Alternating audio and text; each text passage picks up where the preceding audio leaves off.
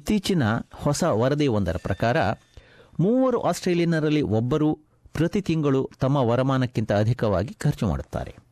ಇದರಿಂದಾಗಿ ತುರ್ತು ಪರಿಸ್ಥಿತಿಗಳಲ್ಲಿ ಅಗತ್ಯವಾದ ಖರ್ಚುಗಳಿಗೆ ಹಣ ಇರುವುದಿಲ್ಲವಾಗಿ ಸಾಮಾಜಿಕ ಮತ್ತು ಋಣ ಪರಿಸ್ಥಿತಿ ಸಲಹೆಗಾರರು ಜನರಿಗೆ ತಮ್ಮ ಆರ್ಥಿಕ ಅಭ್ಯಾಸಗಳ ಬಗ್ಗೆ ಮರುಮೌಲ್ಯಮಾಪನ ಮಾಡಿಕೊಳ್ಳಬೇಕೆಂದು ಒತ್ತಾಯಿಸುತ್ತಿದ್ದಾರೆ. ಕಾಮನ್ವೆಲ್ತ್ ಬ್ಯಾಂಕ್ ಬಿಡುಗಡೆ ಮಾಡಿರುವ ನೂತನ ಮಾಹಿತಿಯು ಬಹಳಷ್ಟು ಆಸ್ಟ್ರೇಲಿಯನ್ನರು ತುರ್ತು ಪರಿಸ್ಥಿತಿಯಲ್ಲಿ ಖರ್ಚಿಗಾಗಿ ಹಣವನ್ನು ತೆಗೆದಿಡದೇ ಇದ್ದು, ಮೂರರಲ್ಲಿ ಒಬ್ಬರು ತಮ್ಮ ಆದಾಯಕ್ಕಿಂತ ಹೆಚ್ಚಿಗೆ ವ್ಯಯಿಸುತ್ತಿದ್ದಾರೆ ಎಂಬುದಾಗಿ ತಿಳಿಸುತ್ತಿದೆ. ಈ ಜನರು ಬೆಲೆಗಳಿಂದಾಗಿ ತಮಗೆ ಒತ್ತಡ ತಡೆಯಲಾಗದಂತಹ ಭಾವನೆಯು ಪರಿಚಿತವಾಗಿದೆ ಎಂದೆನ್ನುತ್ತಾರೆ.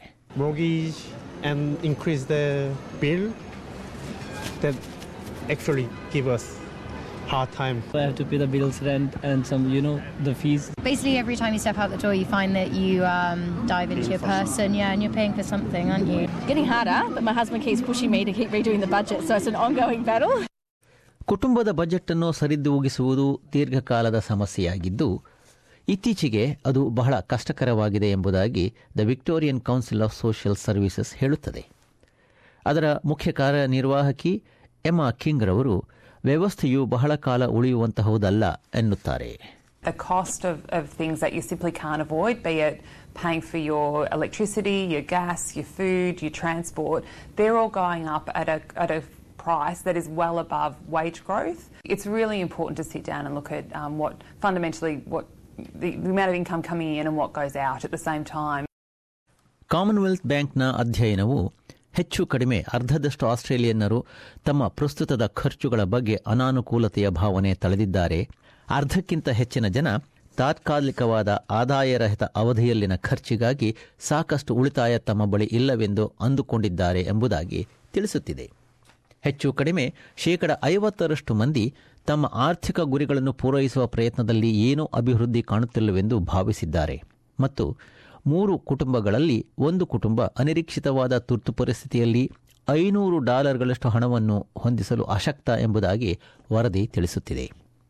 ಕಾಮನ್ವೆಲ್ತ್ ಬ್ಯಾಂಕ್ನ ಅಂಕೀಯ ವ್ಯವಸ್ಥೆಯ ಕಾರ್ಯನಿರ್ವಾಹಕ ಮಹಾಪ್ರಬಂಧಕ, ಅರ್ಥಾತ್ executive general manager of digital Pete Steel ರವರು ಹಣ ತೆರುವ ಮಾರ್ಗಗಳು ಹೆಚ್ಚಾಗಿವೆ, ಆದರೆ ಕೊಳ್ಳುವುದನ್ನು ನಿಯಂತ್ರಿಸುವುದು ಸಂಕೀರ್ಣವಾಗಿದೆ ಎಂದೆನ್ನುತ್ತಾರೆ. It is definitely getting easier to spend your money. Digital economy, tap and pay, all these things are making it easier. But fundamentally, it is quite difficult to manage what's coming in and what's going out.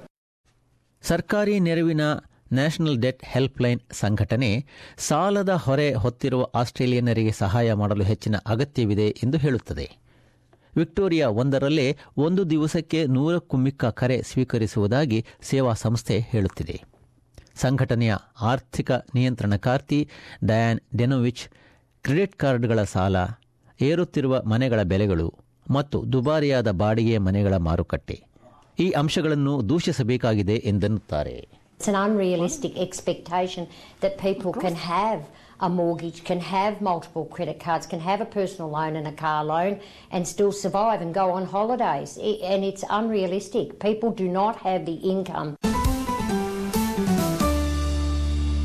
ಇದುವರೆಗೂ ಮೂವರಲ್ಲಿ ಒಬ್ಬ Australian ತನ್ನ ಆದಾಯಕ್ಕಿಂತ ಅಧಿಕವಾಗಿ ಖರ್ಚು ಮಾಡುವುದರ ಬಗ್ಗೆ SBS ತಯಾರಿಸಿದ್ದ ಸುದ್ದಿ ಚಿತ್ರಣ ಕೇಳುತ್ತಿದ್ದೀರಿ.